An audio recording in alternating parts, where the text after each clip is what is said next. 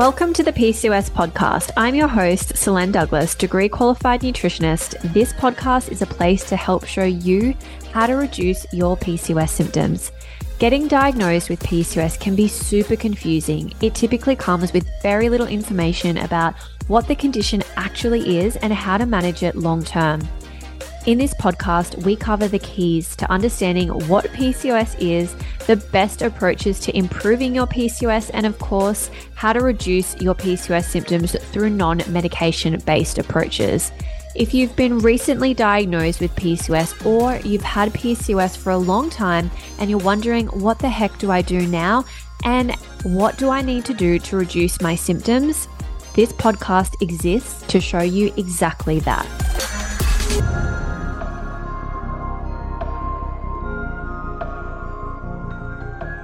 If you have PCOS and you want a strategic approach to help you lose weight, banish acne, stabilize your cycles, and reduce anxiety inducing hair growth, then I would love to invite you to register for my free PCOS masterclass.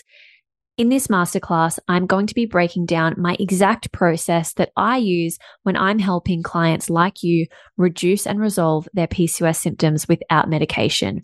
To get access to the masterclass, all you need to do is head to the link in the show notes, or you can access it directly by going to solainedouglas.com forward slash webinar hyphen registration hyphen EG, or you'll find that link in the show notes below. Hello and welcome back to episode 73 of the podcast. We're talking all about how long will it actually take to see improvements in your PCOS symptoms today. Everyone wants to know that before we start working together. How long am I going to have to wait to see the needle move here? And I understand. So we're going to go through that there are different timelines often for different symptoms and keep in mind as well that everyone is different. So this is just a overview of what I tend to see happen in most cases, but it can play out differently for each individual. And that can come down to so many different factors uh, because we are all unique little snowflakes. This is just a general guide and, of course, not a guarantee of results.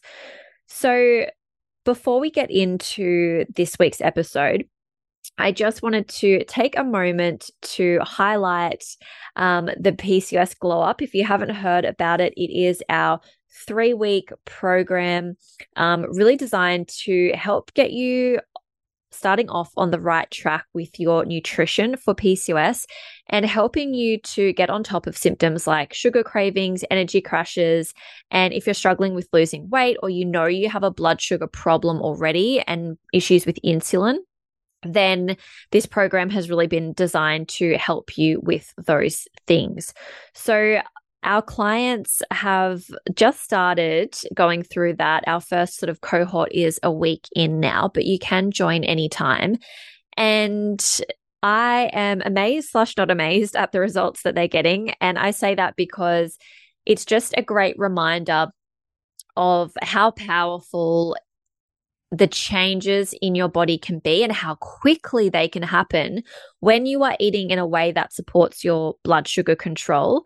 And when I say not surprised, it's because I mean, I've seen these results time and time again with clients, but the way things are stepped out in the glow up, it really takes out a lot of that guesswork and really the thinking, I suppose, for you. So it shows you how to do it. And we've got the meal plans and everything there done for you and education around that. Um, but it's incredible. So, just a couple of days in, and clients within the Facebook group are starting to say things like, I'm just amazed at the reduction in bloating that I'm experiencing and the boost in energy that I'm getting in three days.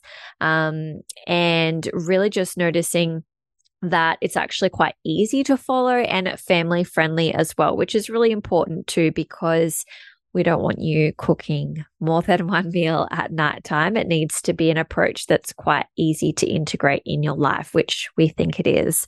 So if you want to hear more about the PCOS glow up, then definitely go and check it out. You'll find links in the show notes. Otherwise, you can find it through our Instagram, Solaine Douglas underscore nutrition or the website as well back to this week's episode. So, the first initial symptom changes you'll tend to see with PCOS will be things like a shift in energy levels. Um, sometimes you will see a shift in weight quite early on as well, and often an improvement in digestive comfort. So, of course, a lot of the principles that we're teaching inside the glow up are helping to create those early changes. So, improvements in energy and digestive comfort and weight as well. Uh, and generally, this will be around three to six weeks until you start to see those changes. I would say things like energy levels, digestive comfort going to happen first, and then you're likely to see shifts in weight later on. Now, keep in mind, these changes can definitely compound. So it's not to say that those initial changes you get in energy are say the best it's ever going to be you might find that by week uh, month six seven eight you're actually starting to see the full effect of all of the changes that you've been implementing really compounding over time but it's highly likely that you'll see improvements in those symptoms early on. And inside the PCOS pathway, what we have our clients doing within that three to six week period is implementing what we call the nutrition foundations and going away and obtaining their blood testing so that we can really dive into more of that unique strategy piece and make sure that they're taking the right supplements and all of those things to get some of those uh, those next results, which I'm going to talk about. So things like energy, often early shifts in weight and digestive comfort will be your first big symptoms that we tend to see shift and change. And this is great. It's so good to see this because it shows us that things are moving in the right direction and we are on the right track with what we're doing. Now, around say I'm going to give the the benchmark or the that's not the right word the um I don't can't I've forgotten what I'm trying to say here. I've got mum brain, but six to twelve weeks is that kind of next time frame that we're looking at.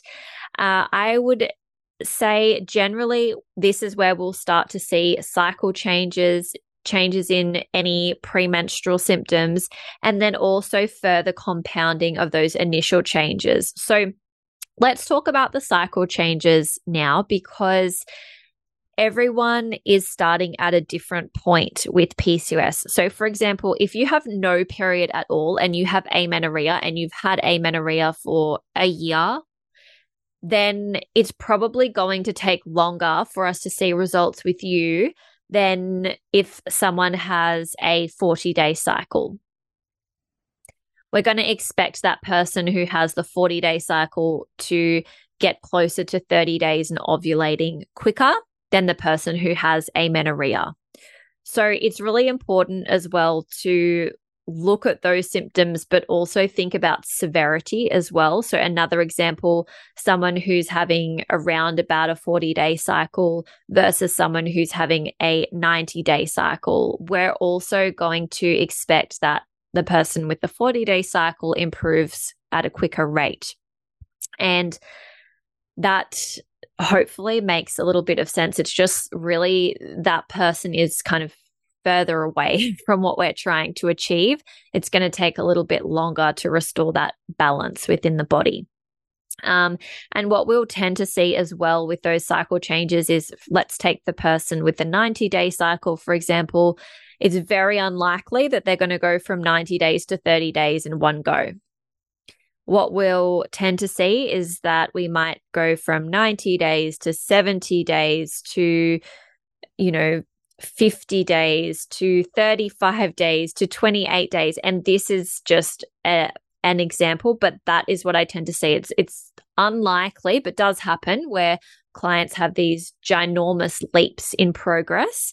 Um, but we're still really, really happy with that improvement. And the thing is, if you have a 90 day cycle, we can be waiting a lot of time to see if that has improved. So, for example, if you've had a 90 day cycle and then your second one is still 70 days, we've essentially still had to wait two and a half months to see that there has been an improvement there.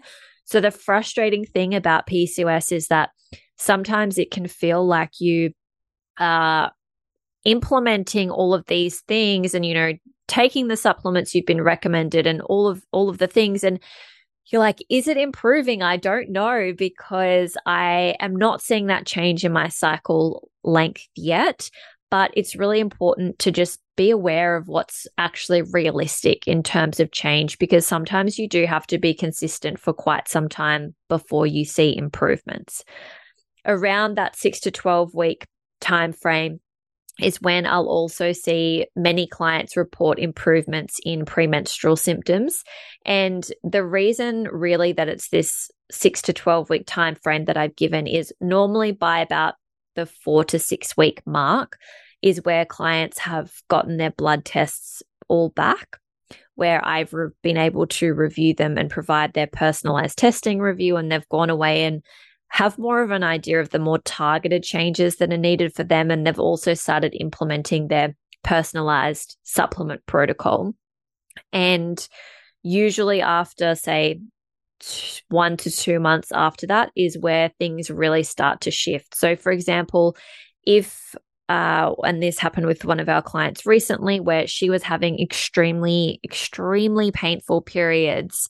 And she was needing to take a lot of time off work when she had her period because she just could not function. She was having to take quite strong painkillers.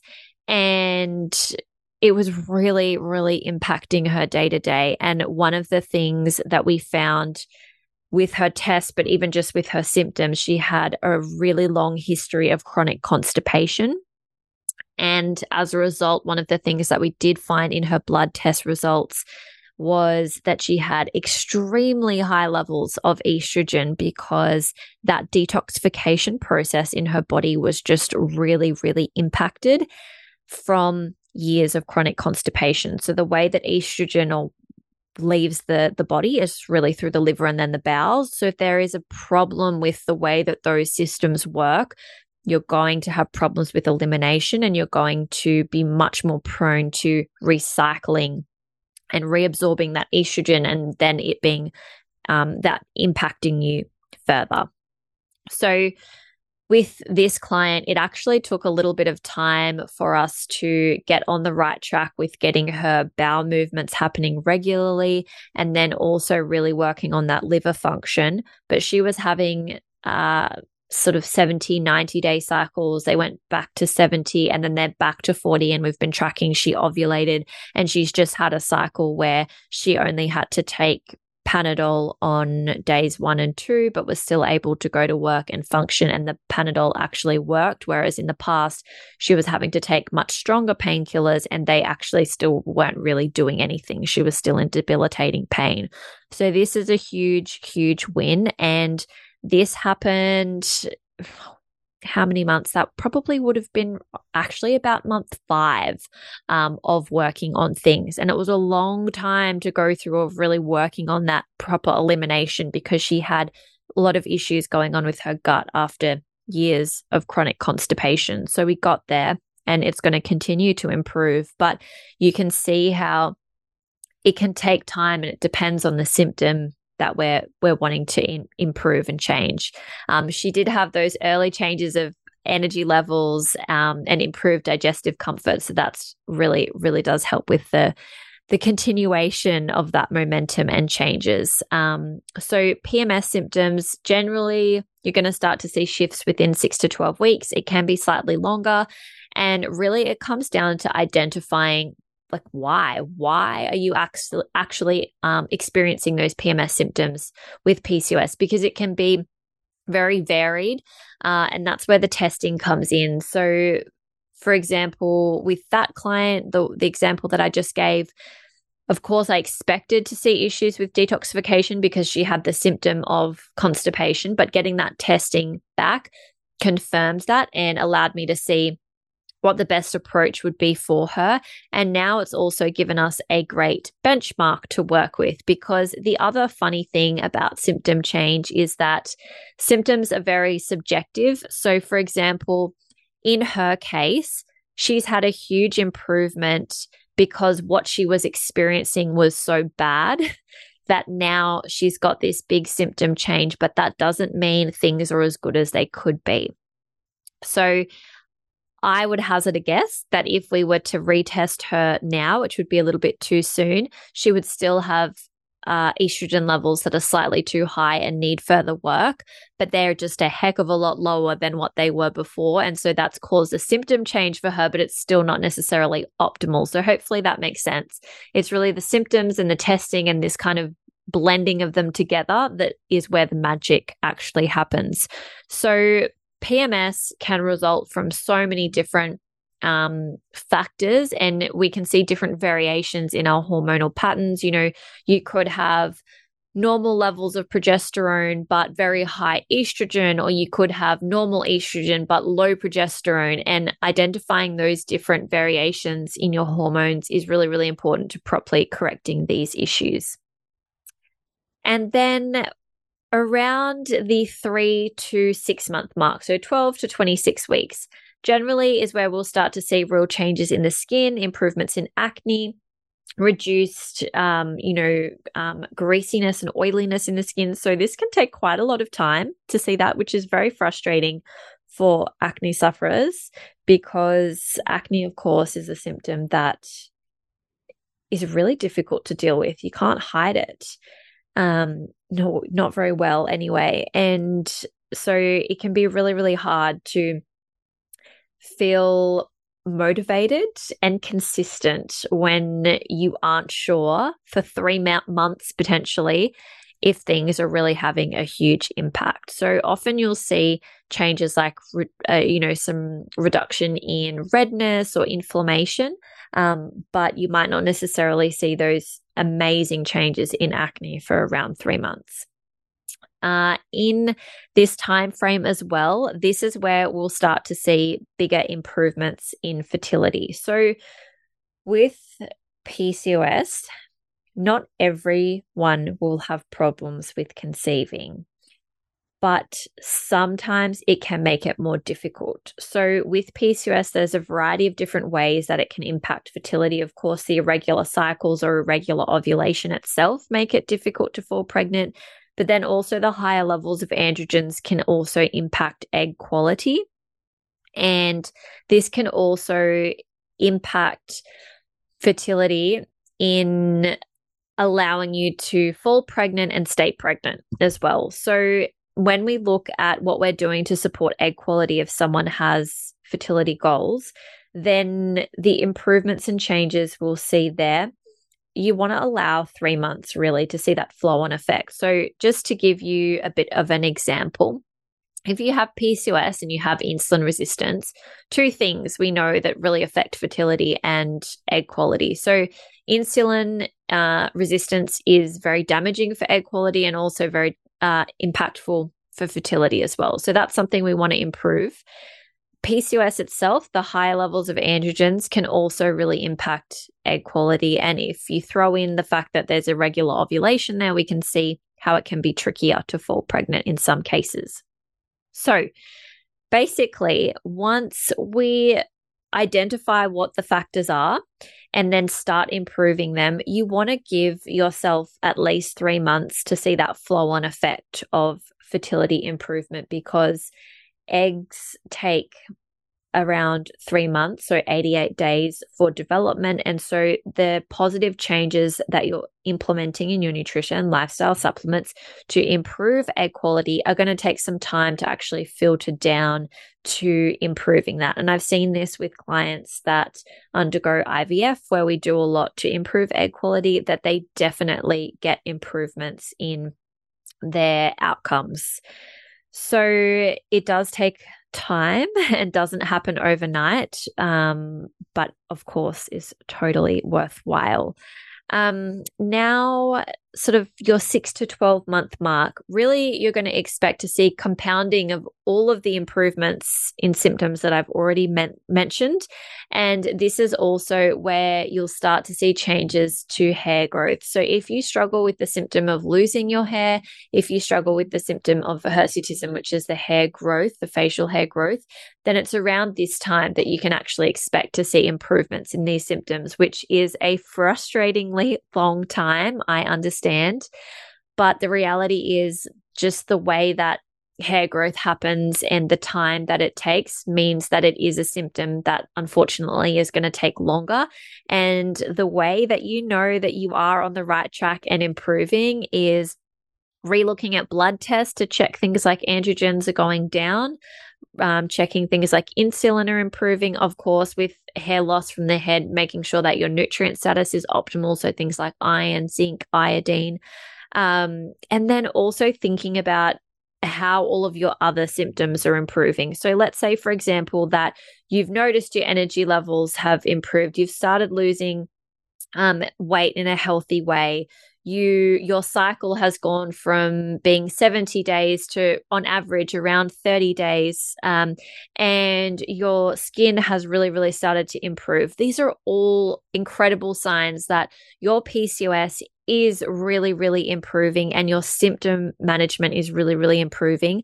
And it's highly likely, especially if we can see that your androgens are also improving on a blood test, that your symptoms like uh, hair growth or hair loss are going to improve. It's just going to take a little bit more time, which can be really, really frustrating. So, to summarize, your symptoms, which are the quickest to change, things like energy, often early changes in weight, and improved digestive comfort. You can expect to see changes in those when you're doing the right things within the first three to six weeks. Then, within the first six to 12 weeks, second six to 12 weeks, this is when we can really start to see changes to your period, your cycle, and compounding of those earlier changes.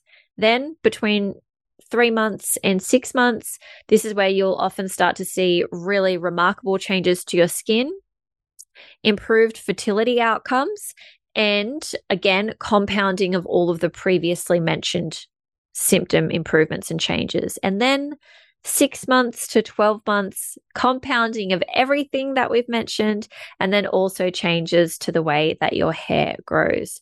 So, to summarize, the really frustrating thing about PCOS is that sometimes it takes a long time for certain symptoms to improve, and it's important that you have a way to know that you're on the right track, which is knowing what symptoms are expected to improve earlier and which are going to take some more time. And if you need to, remeasuring certain blood markers to see that you are actually implementing the right changes. For example, retesting your insulin, retesting your androgens, retesting your inflammatory markers. Any of those benchmarks which tell you you are on the right track are really great to retest every now and then because it does help to give you that confirmation that all of your efforts and hard work are paying off. And the reality is, you cannot control your symptoms. You cannot control the rate at which they improve, and you cannot control which symptoms will improve on what timeline. Your results are not going to be exactly the same as somebody else's because you have your own body and it's going to behave in the way it's going to behave the only thing that you can control is your actions and the steps that you're taking every single day to improve your PCOS. And this is the thing that you need to focus on above all else. I think one of the difficult things is that as some symptoms might take a little bit of time, it can be difficult to stay motivated and moving forward.